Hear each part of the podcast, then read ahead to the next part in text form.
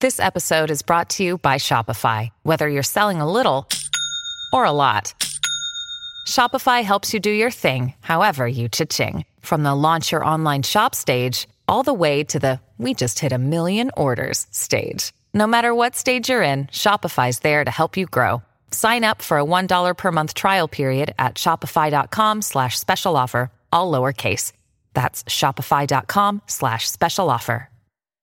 This is firefighter Raphael Porriette for Firehouse Subs, introducing the new Firehouse Pub Steak Sub with savory steak, crispy fried onions, and our rich Belgian beer cheese sauce. On tap for a limited time. Order yours at firehousesubs.com today. Remember, a portion of every sub you buy helps provide life saving equipment for first responders. Firehouse Subs, enjoy more subs, save more lives. Limited time only, plus tax, participating locations. Firehouse Subs will donate a minimum of $1 million in 2018 to the Firehouse Subs Public Safety Foundation by donating 0.13% of every purchase.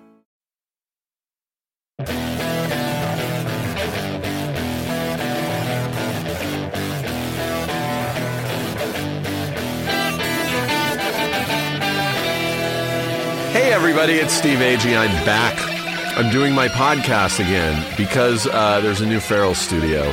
And uh, Dustin brought me over, and I looked at it and I was like, oh, fuck, I. Uh, I I now have a reason to start podcasting again because this place is the tits. Uh, it's very nice, and uh, I feel very lucky to be in here. This is my first show in the new space, and uh, so I wanted to get a very special special guest and uh, a friend of mine. Uh, and as you can see from the link that you click to get here, uh, my guest today is Diablo Cody who I've known for a few years now, and I've had the pleasure to work with a couple times. And uh, I think it's a very good interview. It's a little under an hour because she's very busy and had some stuff to do, but uh, I think we covered some pretty amazing shit.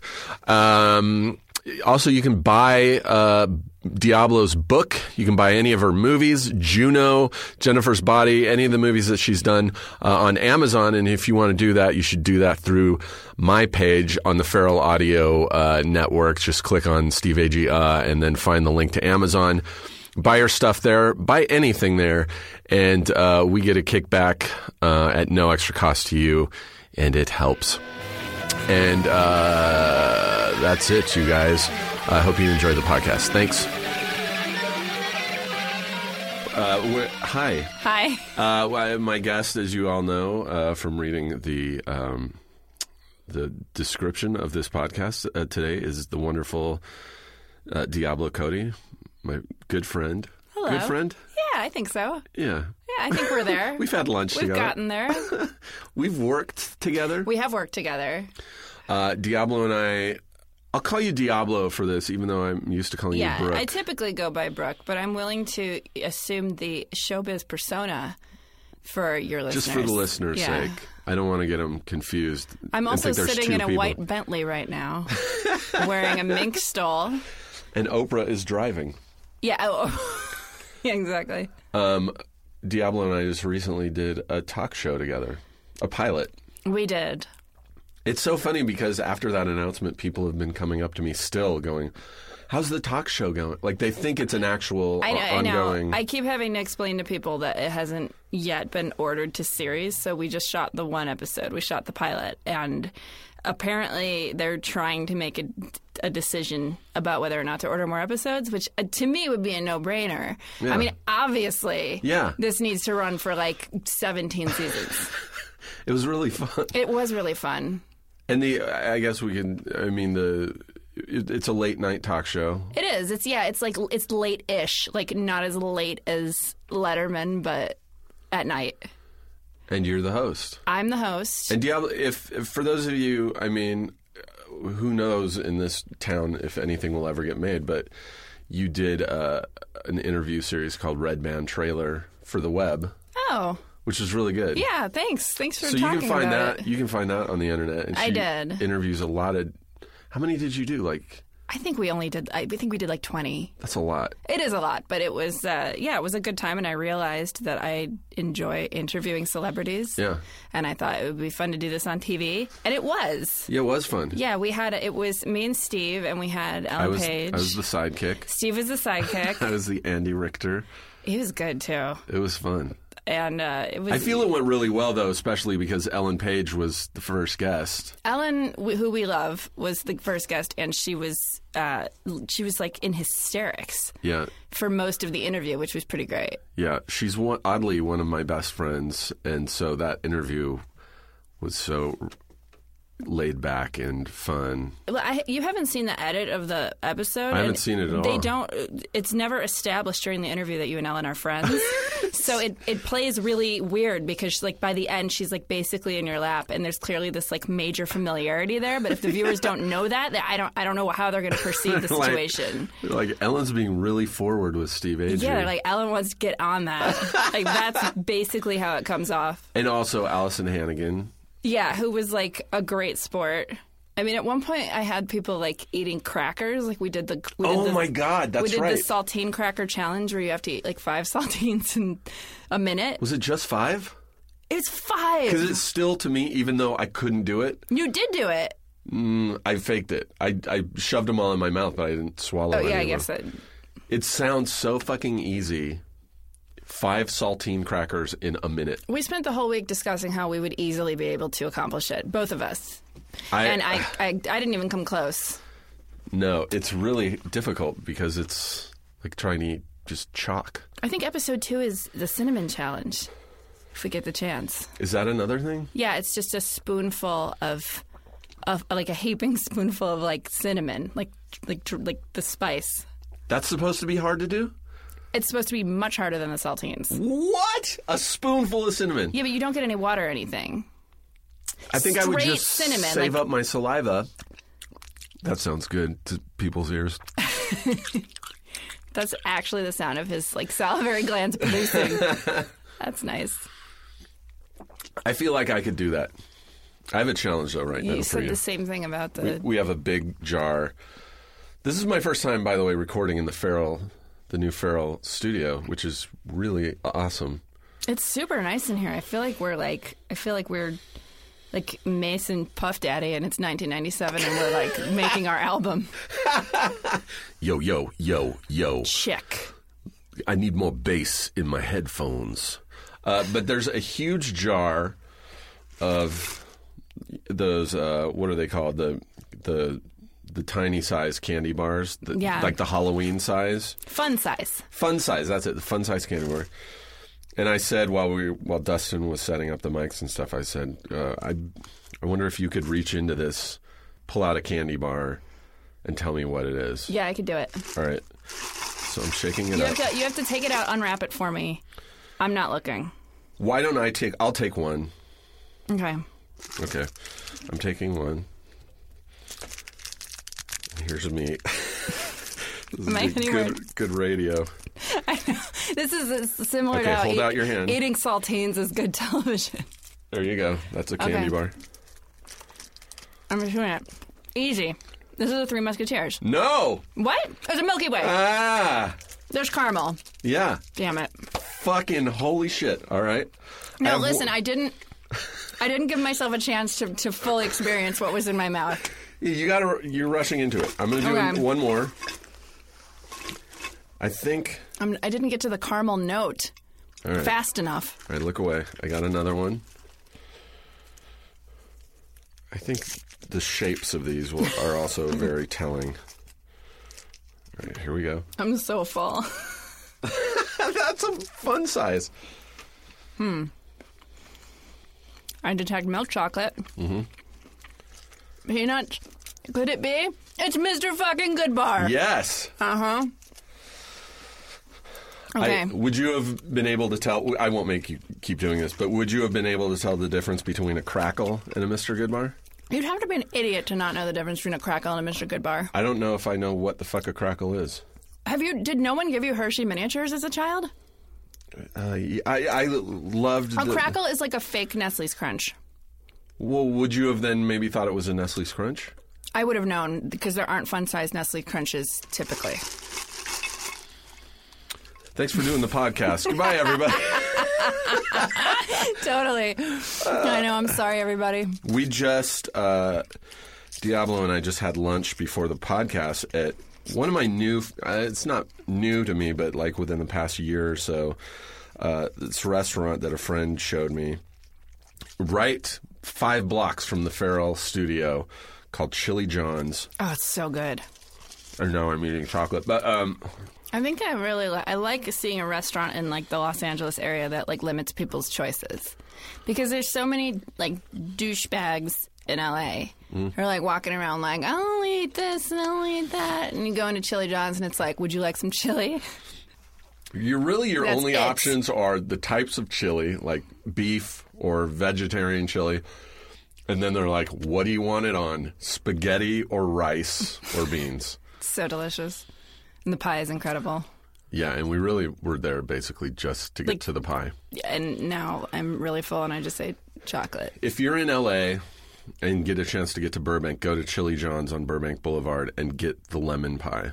Yeah, It's the honest to God it is. It's the most delicious pie I've ever had. the best pie I've ever had in my life.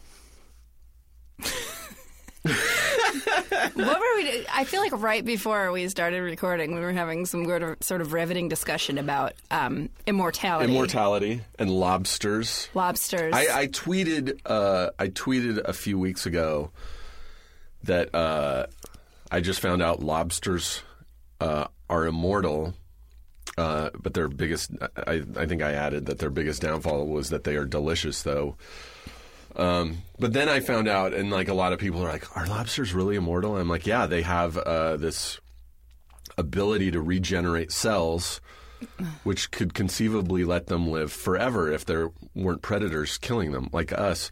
And then a friend of mine told me that it's sort of true, but there's a catch in that at a certain age, a certain maturity, they their shells stop growing and stop molting and basically become a prison that suffocates them. I, mean, could it be make- totally wrong too, but I think that that sounds about right because it seems like otherwise there would be fucking lobsters coming out of the ocean like everywhere. I just kind of feel like it still doesn't make sense to me. Even with the shell revelation, I feel like a living thing just eventually like runs out of power. And why are we not using that cell generating enzyme that these lobsters have for us? Like I, is I, I, I feel like, uh, hey, science, fucking get on this shit. It would be a great way to reboot the Red Lobster franchise. like it'd be like, come in this month for Immortality Fest. yeah, eternal lobster. You like they have one lobster, and you just eat its You get like a s- offspring. yeah. And this comes from our, you know, 500 year old lobster. This is its grandchild. You also get like twenty one shrimp. I did when I was writing uh, for the Jimmy Kimmel show. Um, I did a fake video piece. There was a story, um, uh, probably about five or six or seven years ago. A fisherman found a furry lobster, Ugh. like it, in really deep, deep sea. They found these lobsters that are white and fucking furry, like they have like This is gross. kind of like hair. And so I made a, a fake Red Lobster commercial where it's like, "Come on in for the, the Red Lobster's new furry lobster," and it was just people sitting at a table eating this f- just with fur all over their fucking mouths and like gagging on fur. That's funny. But yeah, a furry lobster that lives forever. It's amazing. But yeah, we were talking about immortality, and you would love to live forever, right? I was saying I wouldn't love love to live forever. I mean, okay, if all of mankind achieves immortality, yes, I want to be immortal. Otherwise, I don't see the point. It's just like a depressing. It's like Highlander. Exactly. But I, what I was saying is, uh, d- I would, if somebody offered me either a billion dollars or the opportunity to stop aging today, stop physically aging, I would still die in like, you know, at- whenever I was going to die. But my Like 40, body. 50, 40 or 50 more years. Exactly. I get 40 or 50 more years in my 35 year old body, which, to be fair, is not that great, but better than being fucking 80. You know what I mean? Yeah. So it's like, I- yes, I would, I would take that over a billion dollars. And I, my reply to that was, I think I've already passed the p- place of like, oh, I wouldn't want to live in this 44 year old body forever now. It's, What if somebody said you could be 25 physically again? oh my God. You would do it. In a minute. I was like in my best shape, like in my mid 20s. I was rock climbing and mountain biking. And well, you would have to resume doing those things to maintain that, though. oh, Like you So I'd would have to still be work to do that. 25, but you could you could become a soft 25 if you weren't also. oh, you had to maintain the 25 year old no, body. you don't. Oh, it's hard to explain. Like, if, they're you- like, if a genie was like, Steve, you can be 25 because you, until achi- you die. you achieved that physique at 25 through activity, not just Yeah. through the fact that you were 25. Right. So you would have to. But if he said to me right now, uh, I'm 44, you can have your 25 year old body back and live like that until you die in like 30, 40 more years, and I'd say, okay, great. And then they, w- would I be that 25 year old body or would I be 25 but still my shitty manatee shaped I body? don't know. I, this is too complicated. I also love that we're talking about it like it- this is a like it's gonna possibility. happen. no. no, we really need to get to the bottom of this because this is a possibility. Oh, But you didn't see that Kurzweil documentary I didn't because I Uh, see nothing. about singularity and. no, but I'm very interested in that topic and the because I feel like idea- it could be imminent. And the idea, I think it's possible. I mean, I don't think I'll live to see that, but like robots in your bloodstream that fight off, you know, like cancer cells and shit like that. I mean, there have to be a lot of things though that our elders didn't believe that they would see in their lifetime. Fucking planes. I mean, people in the 1800s. How old of people are you hanging out? with? I'm 44. It's a huge difference from t- 35. I, I, I do just, you know, like I was thinking the other day, like just, just music, like just if you, if you took a time machine Uh. back to like 1954 and played them like Skrillex, they'd be like, how was this made? What is like they'd be this? so confused. The, it wouldn't. I don't think it would sound like instruments to them. I think it'd sound like computers. Like they'd just be like They didn't have computers. these it was just, it would machines? just sound like threats. Yeah, it would sound like war. threats. Did you just record a battle? like it would sound like a nightmare. because they really would have no context for it. Did you just record a fight between fucking cars? Exactly. Two cars fighting? Are you uh, are you afraid of dying? It's an in- that's an interesting question. Less so than I was when I was younger. I used to have those panicky, oh my god, I'm going to die someday thoughts that would like fuck me up for a few hours, Yeah, and I don't have them anymore. I'm obsessed with it. Do you think about it a lot, Yeah, I mean, I'm a hypochondriac, so I, I think about it a lot. I'm actually not. or you're more afraid of getting sick or dying, or are the I'm two afraid inexorably linked for you? of- I'm not afraid of being dead. I'm not like, oh, what happens after I die? I don't know. I- Is this all there is? I, I'm not afraid of that. I'm not afraid of actually being dead. I'm afraid of the act of, like, I don't know how I'm going to die. Like, I'm afraid of the pain of dying. Like, like if I drowned, that sounds horrifying. of No like, way, drowning rules. Have you ever talked to somebody who's Have you ever talked to someone who's drowned and been resuscitated? Mm-hmm. They all say the same thing, that it's like ecstatic. there's no fucking Swear to way. God. What? Yeah. D- Obviously, like the moment where you lose control and realize you're drowning is the depths of horror and despair. Y- yeah. But then apparently your body fills with this blissful, ecstatic, warm, welcoming sensation that you actually don't want to leave. And the resuscitation itself is traumatic because, like, it's like, oh shit, that's over. Is that for real? Yeah, I've, d- I've known two people who've been fully unconscious and been brought back with CPR from drowning, and they both said the same thing. I think it's your body releasing like like DMT or something. I have a friend who uh, died on the operating table and w- was brought back to life with the defibrillator paddles. Is that, did I say Yeah. that? Defri- De- def- defibrillator. defibrillators.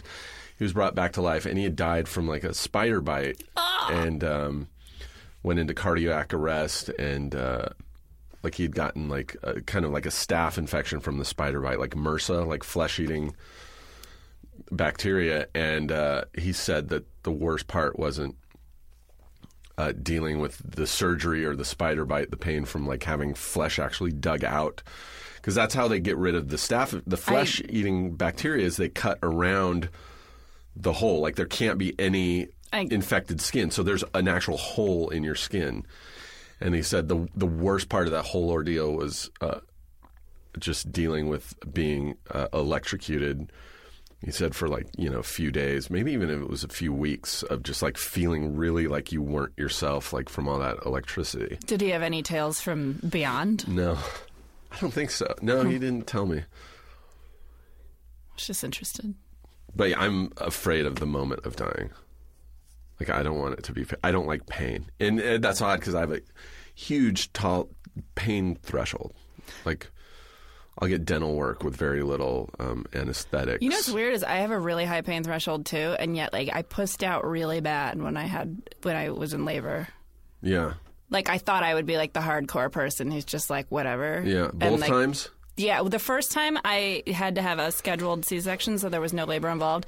The second, that was fine. That's like fine. The Were you sec- asleep for that? no, no, no. You're wide awake. Really? They're cutting you. They cut into you and take a human out while you're wide awake. Why it's do crazy. they let you be awake for that? Because you want to be. You do? Wouldn't you wanna be awake when you meet your child? No, never. That's oh, like it was cool. It was cool. I had You my can't feel anything. I had my appendix out, and if there had been an option, hey, do you want to be awake while, while we remove this appendix? We're like, no, Well, it's a little different. I don't know. But the second time around, I did the whole regular Labor. deal and pushed him out. And like, it, I, I was shocked at how early into the process I was like screaming for pain relief. I don't doubt that. I'm. If it's there, why wouldn't It can't you? be worse than that kidney stone though that you had. I had a kidney stone. I wish. Maybe I can post it on the Feral website, a photo of my kidney stone. It's Can- worth Dustin, can posting. we do that? Um, I, I passed a kidney stone a few years ago. It's the only one I've passed that I'm aware of. Now, looking back on it now, the pain that I went through, I'm, I kind of wonder if I've passed some in the, you know, my earlier years and just didn't know that's what was happening. Um, but I passed a kidney stone the size of if you took a popcorn kernel out of the bag before you popped the popcorn, it was that size and jagged. And um, Good night, folks. good night. the crazy thing is, it wasn't that bad. I, Uh, you Like, said I've that. I had can't way- believe that that didn't hurt that bad. I've had far worse pain than that, like broken ribs and shit. That were like this was, you know, when they say uh, passing a kidney stone is the closest a guy can come to I've heard it's worse. giving birth. I was like, no, it wasn't that bad. I just thought I had a really bad muscle spasm you must in my have an, back. your pain threshold must be I insane. have a crazy high p- thrain, pe- th- pain thr- thrain peshold. It's the name of my band, Thrain Peshold. I have some. Uh, you know, do you remember we went when before we did uh, the talk show pilot? We went to a dinner at one of the producers' houses yes. you and me and your husband Dan, and we got there early. we, the three of us just sat in your car for like 20 minutes We were afraid to go in. 'cause we were afraid. But I do that all. Mm-hmm. Oh yeah, I do that all the, time fucking too. time. I appreciated that you uh, you weren't like this is weird. You were like, When oh, I you- totally get it. I totally get it. We're gonna sit in the car and panic. We pulled up and you're like, well, we could go in and, uh, or we could sit. And I'm like, before you even finish the sentence, in I'm the like, car. let's sit here. Dan is the same way. So let's it's like fucking sit in the fucking. Yeah. I'm- I go everywhere. I get everywhere early, and I sit in my. Fu- I spend more time in my car probably than anywhere, and that doesn't include driving time. I I love just sitting. Like I'll go to a store, buy something, and then I'll sit in my car, like checking my email and shit, just for forever. yeah, I'll do that too. I think that might also be something that comes uh, from living in California. I think you develop a relationship with your car when you live in LA, Yeah, where you're in it so much Yeah. that it just becomes like a traveling like pod, like life pod. and I, I thought I was the only one. I was like, uh, like if s- I was in my car for like a long time and someone pulled up in their car next to me in, in a parking spot, I would feel really stupid if they got out of their car, went into the store, or whatever, came back and I was still sitting there. I'm like, and I'm like going, oh, they probably think I'm such a fucking loser. But and I notice it all the time now. I notice people just sitting in their fucking cars all the time. You know what happens to me all the time that's embarrassing? Like, I'm a really fast eater. And anytime I go to like Chipotle or like, you know, one of the garbage places I love to eat, I always like, I'll, to- I'll walk in, someone will already be there. I'll order my food, eat it, and leave before them. So, like, I lap people. Before they've even unwrapped their yeah, burrito. like, I'm finished. And, like, I always feel really self conscious about it because I know they saw me come in and they saw me leaving. And, like, you know, women have issues with food. I ate really fast. Like we're recording this at 2 p.m. and I was like, "Oh, let's meet at Chili John's. It's like f- a few blocks away from Farrell, and we'll meet there at one, and then." And we were done eating by like 1.30. yeah, it was a pretty efficient lunch. we know each other. I'm just going to jump all around here. but A lot of people think that I know you because of Ellen Page, which is Oh, that's interesting. which is not true. No, Uh. I I wasn't even. Uh, I feel like did I meet you on Twitter? Is that how we met? I feel like my No. first interactions with you were on Twitter. No, I remember meeting. In fact, I don't think we've maybe ever even been in the same place, you, me, and Ellen at the same. Maybe a party recently, one of Sarah's parties, but like. I know you solely separately through. I, I think we met through Edgar Wright Oh yeah, at the spaced screening. I completely forgot about that. That's right. there was a a few years ago. They, Are you friends with Edgar? Yeah, I No, guess, I guess not, everybody is. not good. Like we don't hang out a lot, but I mean, he's no, but he's always like working. a but- social butterfly, and it feels like he knows everybody. He does know every, everybody, but I I hadn't even met the night I met you was the night that I met Edgar actually. Uh, Matt Berry was in town. Matt from the Mighty Boosh and D- Garth Marenghi's Right. Dark Place. He was guest starring on Sarah Silverman's show, like our last season, and um, uh, after we finished shooting one day, he's like, "Hey, um, Edgar Wright's having a screening of Spaced at uh, the ArcLight, and it was when they were releasing it for the United States on DVD. So they showed like three episodes Right. in the theater. It was him and Simon um, introducing the movie, and so I met I met Edgar that night, and then uh, Edgar introduced us that night too. I'm glad you remember. I did. I totally remember because I was like, "Oh my god, that was fucking Diablo Cody." Oh my God, really? Yeah, Oh, and what a disappointment it would grow to be. and now we've worked together. We've, you know, d- just just a pilot. You Just also a pilot. wrote uh, the first episode of Children's Hospital that I did. Oh, that's right. So Where I- we, we're, we really work together quite a bit. I play I played a child molester, it's great. a supposed child I molester. suppose a child molester. I love that show so much. How did you? Did they ask you to write, or did you? They asked Pitch me. summary. I just wrote another episode too. You did? this season, yeah. I, I'm friends with Rob Cordry. Oh, okay. I know him and his wife really well. So uh, they, he's just like once in a while will say, "Can you do it?" The first episode I actually wrote with three other people, which is kind of a kind of a funny si- situation considering the episodes are like short. Eleven minute episode. How did that happen? Um, y- you know, I have this. Uh, it's it doesn't unfortunately it doesn't happen as much anymore now that we're all like older and have responsibilities. But I used to write like all the time with this group of three other ladies who Yeah. are still my dear friends. But um, Lorene Scafaria, Dana Fox, and Liz Merriweather, who now. Oh, I know Liz. Yeah, of course you do. Everybody knows Liz. She's awesome. Well, she she's created New Girl, she did. and I am a recurring character on New Girl. Exactly. Yeah, so you yeah. know her well. I'm about to do my third episode. In, Oh, you're doing it again. Two weeks, yeah. I love it. yeah. That's good. Uh, she's cool, and uh, we so the four of us wrote the episode together, which was a funny experience because it was like, all right, we'll each take two pages. Two pages. but like They're this last so short. This last episode I wrote all by myself, so flying blind. You know, Rob Cordry um, slept on my couch his very first time in LA, and we didn't know each other.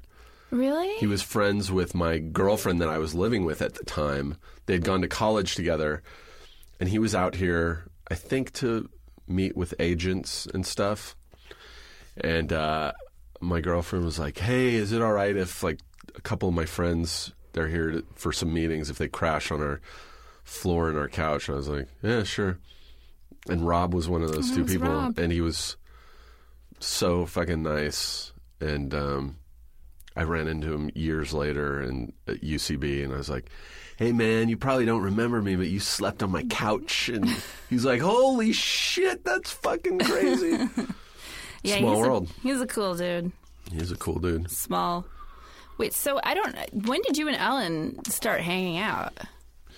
We 'Cause I- did uh, a, a movie. When I say we That's did, right. I'm we sorry. Did a I movie, always forget this. I've asked you this a million fucking times. when, when I say we, Super. we did a movie together, she did a movie, and I worked on one or two scenes in that movie. and you guys just hit it off. Yeah, it was crazy. She, uh, I was supposed to have a little bit of, of a bigger part in that movie. Um, and it was one of those, you know, really low budget movies that, you know, a lot of the cast were doing for no money. I was going to do it for no money, and then, uh, like two weeks before I was supposed to go to Shreveport, Louisiana, to shoot, I booked an episode of a, a sitcom, like a guest star in a sitcom that paid like fucking a lot more money than I was going to make on Super, and I had to fuck. I was so bummed out, and I, I called James. I'm, I was so nervous to call him and say I can't come because I can actually make money doing this thing. And when I told him, he was just like, "Oh yeah, you got to stay and make money." And then like a few weeks later, when they were doing reshoots in L.A., he was like, "Hey, we're shooting the scene in a comic book store with Ellen and Rain." And uh, I think I can find a place to throw you in in there if you want to do it. And I was like, "Yeah, cool." And that's when I met Ellen. And it turned out she was a huge fan of Sarah's show. Oh. And we immediately bonded. And she was so funny. She kept doing this shit where she was acting like I had never been on set before. So she was like trying to explain to me, like, when they'd be like, all right, picture's up. She'd be like, uh, yeah, that means th- they have a picture and the, the cameras are running and they're ready to shoot.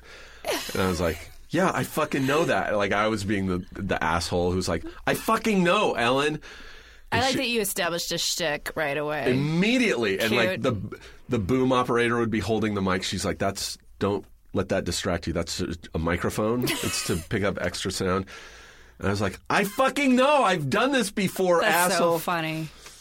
and then uh, we totally hit it off I wish she had done me that uh, service on Juno because that literally was my very first time ever being on any set ever. ever Ever.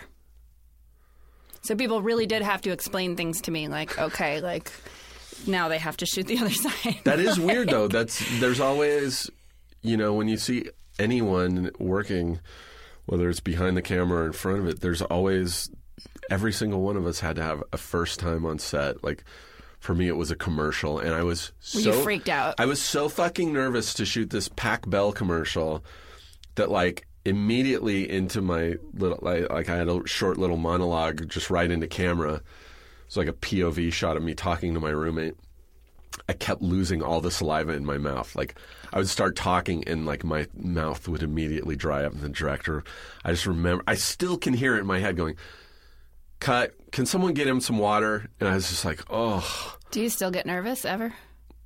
I don't get nervous when we're shooting. On uh, I, I on noticed camera. this like right before we went on to do the talk show. Like I, you know, I was dying, and like Yeah, you you were were nervous. so chill. I was like, you're actually not nervous in the least. And there's just this huge room full of people, and Yeah. the cameras are rolling, and you just you're totally unself conscious. It's weird. I, I mean, when I was younger and I would watch shows that like taped in front of an audience or even just award shows where people would have to go up and give acceptance speeches in front of like a, you know, a fucking theater full of people. I was like, I don't know how they can do that. I don't, the, the, there's people staring at them and I guess you just get used to it. Yeah.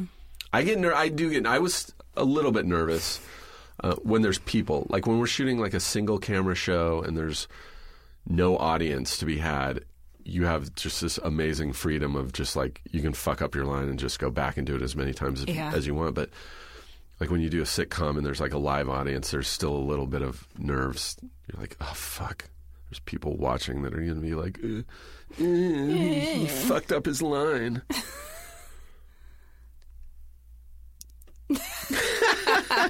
What? I okay.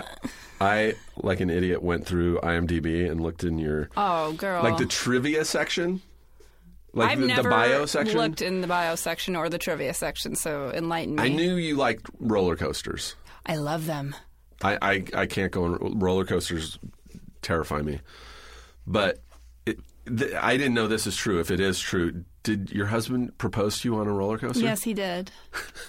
I like that that's on IMDb. I wasn't That aware is of on that. He IMDb. did. He proposed to me at Magic Mountain because he kn- my number one crazy person, hardcore like Asperger's level hobby is roller coasters. that's insane to me. Yeah, I travel around and I ride them. And I uh, th- he yeah he he surprised me. It's pretty cool. How did that work? You know what he Did, did? he pull out a ring on yeah. the roller coaster? You know what he did, which was really first of all, he somehow managed. You know, they check like your pockets and stuff when you get into Magic Mountain to make sure you don't have like weapons, Knives, yeah. yeah. He got through with the ring, uh, so I had no idea it was there. And uh, then we got on this old roller coaster called Revolution. Have you ever seen National Lampoon's Vacation? Which of course you have. Revolution. Yeah, go ahead. Yeah, Yes. it's like the coaster they go It's- on. And, it was at the time it was built. It was the world's largest all wooden roller coaster. no, that's Colossus. Revolution, oh, is Revolution the was one, the with, one the with the loop. Yeah, yeah, yeah. and uh, they uh, the the restraints came down, so you're locked in, and we hadn't yet left the station. That's when he proposed. So if I had said no, I would have been trapped for three minutes in like a in like a hydraulic harness, Yeah. next to him. So I think it was a brilliant idea on his part, And then you had this uh, crazy ride after which was great. you said yes. Yeah, it was wonderful. You should have just said when he said, "Will you marry me?" You should have said, um, "Can we wait till this ride is over?"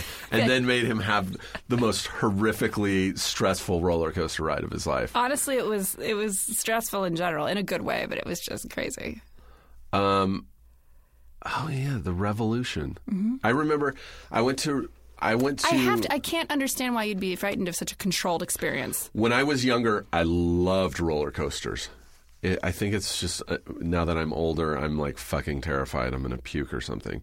But when I was younger, I remember my family went to Magic Mountain, and the the biggest roller coaster there was the Revolution, and I rode it probably ten times that day that we were there, and I remember, like I can see it like it was yesterday. There was in the middle where you first walk into the park, there was this giant table with a glass case on it, and they had a model of Colossus. Yeah. There's, and they were like, "This is we're building this. This will be done in two years."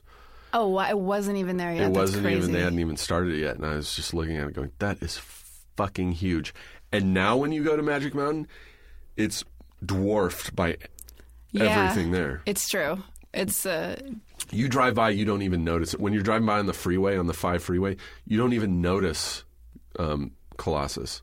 yeah. I mean, Col- there isn't even a line for Colossus anymore. It's like completely forgotten. That's so weird to That's the me. way it works. Progress, baby. Um, let's see what did I, what else did I dig up on your? Oh man. I think that was the main one. I was like, he fucking proposed on a roller coaster. I'm glad you you think that's cool. No, I think that's good. What? How did you come up with the name Diablo Cody? I mean, How, how many times have you had to answer that? I've answered it a lot, but at this, I mean, like it's I, the reason I'm groaning is not because you asked the question, but because it's like I still can't believe I'm stuck with this name. Like, like im- imagine if like you had come up with a name when you were like 25 as a joke. Yeah. you were calling yourself like Lightning Razor AG or like some shit like that. Lightning and like and now Razor. you were like professionally stuck with it. How old were you when you came up with I it? was like 24 or something, Yeah. I, and I wasn't intended as a serious pseudonym or a pen name or anything like that. It was because, like I, have said before, I didn't want my parents searching me on the internet and finding the stuff I was writing because I was writing about Oh. all kinds of dirty shit at the time. Oh, like yeah, at the yeah. time, I was like exploring the dark side of my personality. I don't know. Yeah. And you know, I just wanted to protect them from that. Yeah. So Oh, that's actually a great idea. yeah, and then what happened was I was approached by a publisher and I got a book deal based on the, the writing that I'd been doing online. Right. And they asked me on that fa- the fateful day, do you want the book to be published uh, under Diablo Cody or as your real name, which is Brooke Busey? Yeah. And I said, uh, I thought about it, and I said, use Diablo Cody because I want my fans, my fans, Yeah. my readers, you know, Yeah. to who are enjoying, you know, the stuff that I do already, to find the book and to to buy. I wanted to take advantage of what little following I had to try Yeah. and sell some books, and that was it. was the and I beginning. have been stuck with it ever since. How many books have you written? Just one. Writing books is hard. And you're y- you were part of the Dave Letterman book club. I was. I am the only person ever to be in the Dave Letterman book club. How, how does that? What what year was? Did it was that a happen? jo- it was totally like a one episode gag where he said that he he never has th- okay first of all me getting on letterman in 2005 or whenever that was was crazy Yeah. i was a complete unknown the book wasn't selling like I- I got a call saying like David Letterman read your book and wants you to come on the show, and I was like completely in shock. I couldn't believe it. Like, and Yeah. I, at first I thought like, well, does he want me to come on like? You know, he'll, he'll, have, he'll have random people on the show, like the convenience store guys or whatever. And it was Oh, like, yeah. no, we want you as the guest. Sarah Jewell and Muji yes, Bar, like I yeah. thought, like or like grind the chick with like the freaking like soldering iron that would come Oh, out. yeah, like, yeah. but I didn't know. Like, and then it was like, no, we, he wants you to sit down and be like the guest That's amazing. and like my mind was completely blown.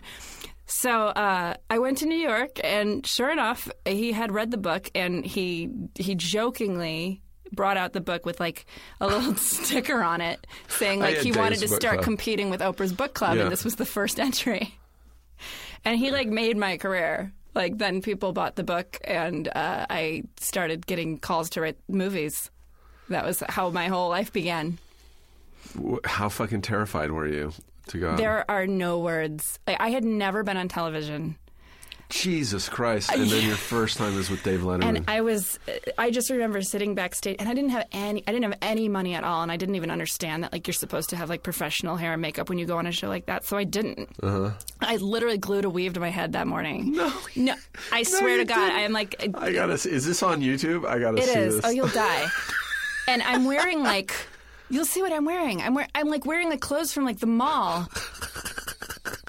Like I have like rips in my tights, like and like did no makeup. Like no one has ever gone on that Letterman like this. trust me. awesome. And I, I came out and I was like so scared. but I just started like kind of sassing him, and he Ah. Yeah. loved it. Ah, it's great. And then uh, when I came off, I just like I was ill. Like the adrenaline crash when I walked off And stage. you probably don't remember anything of being on stage, do you?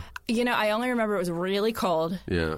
uh, which surprised me because I now I know that a lot of people keep it that way. It's but, famously cold, his studio. but it was really cold, and I remember. Uh, like he was wearing so much makeup up close. I was like, "Oh shit, I'm supposed to be wearing makeup." That's always weird. That's still that's another thing you don't get used to is when you're doing a show and you're looking at somebody uh, close up. You're like, fuck, that is a lot of like you can just see it, but for some reason it doesn't show up on TV. No, on TV. It, I mean, did did they put a ton on you for? Yeah. Yeah, Oh, they do. yeah. It's crazy. It's so weird. But um, yeah, it was very, very strange. I used to love Dave would do a, a recurring bit with this woman, Peggy the foul mouthed librarian, I where think she I know would what come you're out talking with a, a cart of books and uh, and she would just fucking curse and they would bleep the whole thing. Like she'd be like, Here's here try this fucking book, you fucking ass like it was fucking ama- Letterman on NBC was maybe the best thing on TV ever in the Oh, late night. yeah. He was so fucking good. I grew up watching that show, and when he was like wearing like a Rice Krispie suit and like lowering himself into a bowl you know, of milk, and like doing or shit the like Velcro suit. the, the Velcro suit, or like the like a what would he like attach like a camera to like a monkey, and it'd be like the monkey cam, and like They did uh, when I was at Kimmel. Our head writer while I was at Kimmel was this guy Steve O'Donnell, who was Letterman's head writer at NBC, and he was responsible for like uh, Steve O'Donnell created the top ten list, which they wow. still do. He Steve O'Donnell came up with an idea, a theme that they did for a show, which they called it I think the 360 show, where throughout the course of the show, the camera turned uh, clockwise. So at 30 minutes into the show, you were looking, watching the show totally upside down. it's like that's such a weird Like concept. the whole show th- it was just a regular show, but the camera was rotating slowly. Like the camera was rotating with the minute hand on the clock. That's so disorienting. They Yeah. did it. They did it, yeah. That's cool. Halfway through the show, 30 minute mark was the show was totally upside down. I I like when I like stuff like that. Gonzo experimental stuff that people used to do. Yeah. You definitely don't see it as much anymore. Who do Yeah. you think is the best talk show? You, you- I mean, uh, besides Kimmel, I like Conan. really? Yeah. Yeah, I like him too. I also there's something about NBC like the late night at NBC though. I l- Conan I think was better at NBC uh, it, before he went to the Tonight Show.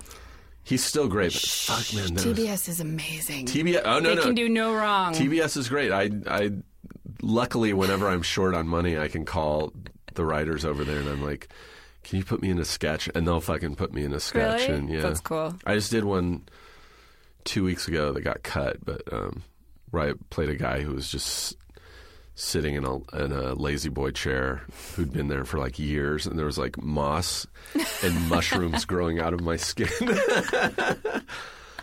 do you feel like you're being typecast as itinerant? Well, I've noticed like I've probably gone in there to do four or five sketches on that show, and it's always makeup heavy. Like I'm, I think I'm like the guy that when it's like, ugh, I don't want to have to wear that. It's oh, it's like we'll call Steve. I had one where I was wearing Daisy Duke shorts and like a really tight shirt, and I'm like dancing. And I think it, it was another instance of the writers being like, I don't want to, let's call Steve. That's like what happened to Dan, my husband. He's like he's a producer on Chelsea lately. He's not supposed to be in front of the camera at all. Yeah. But like they've developed this bit where they put like lingerie on him and like high heels and like trot him out onto the stage like once a week at least. That's more, that's extra money though. That's great. Yeah, no, he, he I think he enjoys it, but Yeah. it's just like and like we but we always talk about how it's like you know there's some guys who just genuinely fantasize about being like paraded around in lingerie and like Yeah. sissified, like it's a huge fetish. Sissified. And we're like it is. It's like Yeah. a whole especially with like an overbearing woman like insulting Yeah, you. humiliation, And yeah, like yeah. I'm like it's so wa- he's like it's so wasted on me. Like there's some dude out there who this would like make his life. Yeah, he Dan is the Brian McCann of Chelsea lately. Brian was the writer on Conan, who was that guy. He would- he would walk out with like, he'd be the guy sitting in the seats, like whenever they do a bit where Conan's talking, and then like all of a sudden there's an audience member going, "I disagree, Conan," and they cut, and it's like it's always Brian McCann. And then he's he's like, your show is is too risque. He's, he's like, you can't have Lindsay Lohan on. He's like, I, I'm f- furious. And then he gets up to walk away, and he walks away, and the ass is cut out of his yeah. out of his pants, and there's it says "fun hole" on his shirt with an arrow pointing down to his ass. And Brian was always the guy in lingerie on the show. He's- Yeah. Exactly. There's got to be somebody like willing to wear the thing that like nobody else wants to put on. And once they establish that, he's always the person to do it. Well, it's good to know there's a tradition of this, and You've been listening to Talk Show Chat with Stephen Brooke. Uh, I think that I think we're at time. You got a you got a phone call Oh, to I phone want to meeting. talk about the Pat Sajak show. what Pat Sajak show? You know, Pat Sajak had a, had a Oh, late yeah, night yeah. talk show in the '80s. I there were a since lot of this crazy. talk show There were a lot podcast. of crazy '80s and '90s talk shows. Chevy Chase, Chevy Chase, Robin. Uh, Alan, Thicke. Alan Thick, not Robin Thick. Alan Thick, Chevy Chase. Maybe that's Magic Johnson. Am I making that it. up? The or did Magic that Hour. happen? Yeah, no, he had one Okay. called Magic Hour. Do you think they made it just like because it's like the Magic Hour is such a good title that they developed it for that reason? Oh, I think after he retired, and they're like, we got to get him on a talk show, and then somebody in a meeting was like, we'll call it the Magic Hour, and I think that might have been what got it green. Oh, that's what got it greenlit. Maybe we just need a better title. All right. It's called the Magic Hour. it's, it's free right now. Uh, all right, that's it. Um, thanks, Brooke Thank you. slash Diablo. Hey, thanks for having me, Steve. Uh, and thanks for listening, everybody, and uh, tune in next time. Bye bye. Bye. All right, that was awesome. uh, again, I want to thank Diablo for coming in here to Farrell and uh, recording that. I had a blast. Uh, and thank you for listening. I'm really, I know I say this a lot. I'm really going to try and do these podcasts more regularly. We have a new studio that is awesome. I, I'm having fun just sitting here right now. Uh, and uh, speaking of Farrell, uh, while you're here on the page, why don't you uh, go and check out some of the other podcasts, uh, such as my friend John Roy's new podcast, Don't Ever Change with John Roy. Uh, let's have a listen to a clip right now. Welcome to Don't Ever Change. I'm John Roy. I'm your host. This is a podcast about high school and all of the things that happened therein and how that affected our guest, who today is the very funny Jonah Ray. You know, because I grew up in the town I grew up in, Kailua, is right next to a Marine base too, and so Okay. I got I fucking had to deal with good old boys as well. You know, Hey, man, you Yeah. seen all these fucking Samoans every damn place? and you know I was a big fat dorky like punk rock nerdy kid, and so like you know I'd hear a truck pulling up behind me. It was either one of two kinds of people. Okay, so so then did Tony Oh, so hits you? so What- I go or- I, I fucking go. You back down. I back down immediately. Because see, this is what I'm trying. This is leading to you being expelled. Yes. So I'm just trying. Like so far, you're you are doing everything right. Yeah. And even to, right to the to the fault of pussiness. Yeah. And yet, still somehow this leads to you being removed from the high school. That's Yes. what. That's like. So let's follow this trail of injustice. All right, there you have it. That's John Roy. And Don't Ever Change with John Roy. Uh, thanks for listening, you guys. And you can donate to the show on the Farrell Audio page. You can click my link uh, for my show and then donate there. You can actually donate anywhere on the website. Uh, so don't hesitate to do that. And we greatly appreciate it. Thanks for listening, and we'll catch you next time. Bye bye. Want entertainment designed just for you? Then check out customizable streaming TV from Xfinity. It makes your life simple, easy, awesome. Xfinity gives you customizable streaming TV options. Enjoy the most free shows anywhere on any device, and even access your streaming apps right on your TV with X1. Go to Xfinity.com, call 1 800 Xfinity, or visit a store today to learn more. Restrictions apply.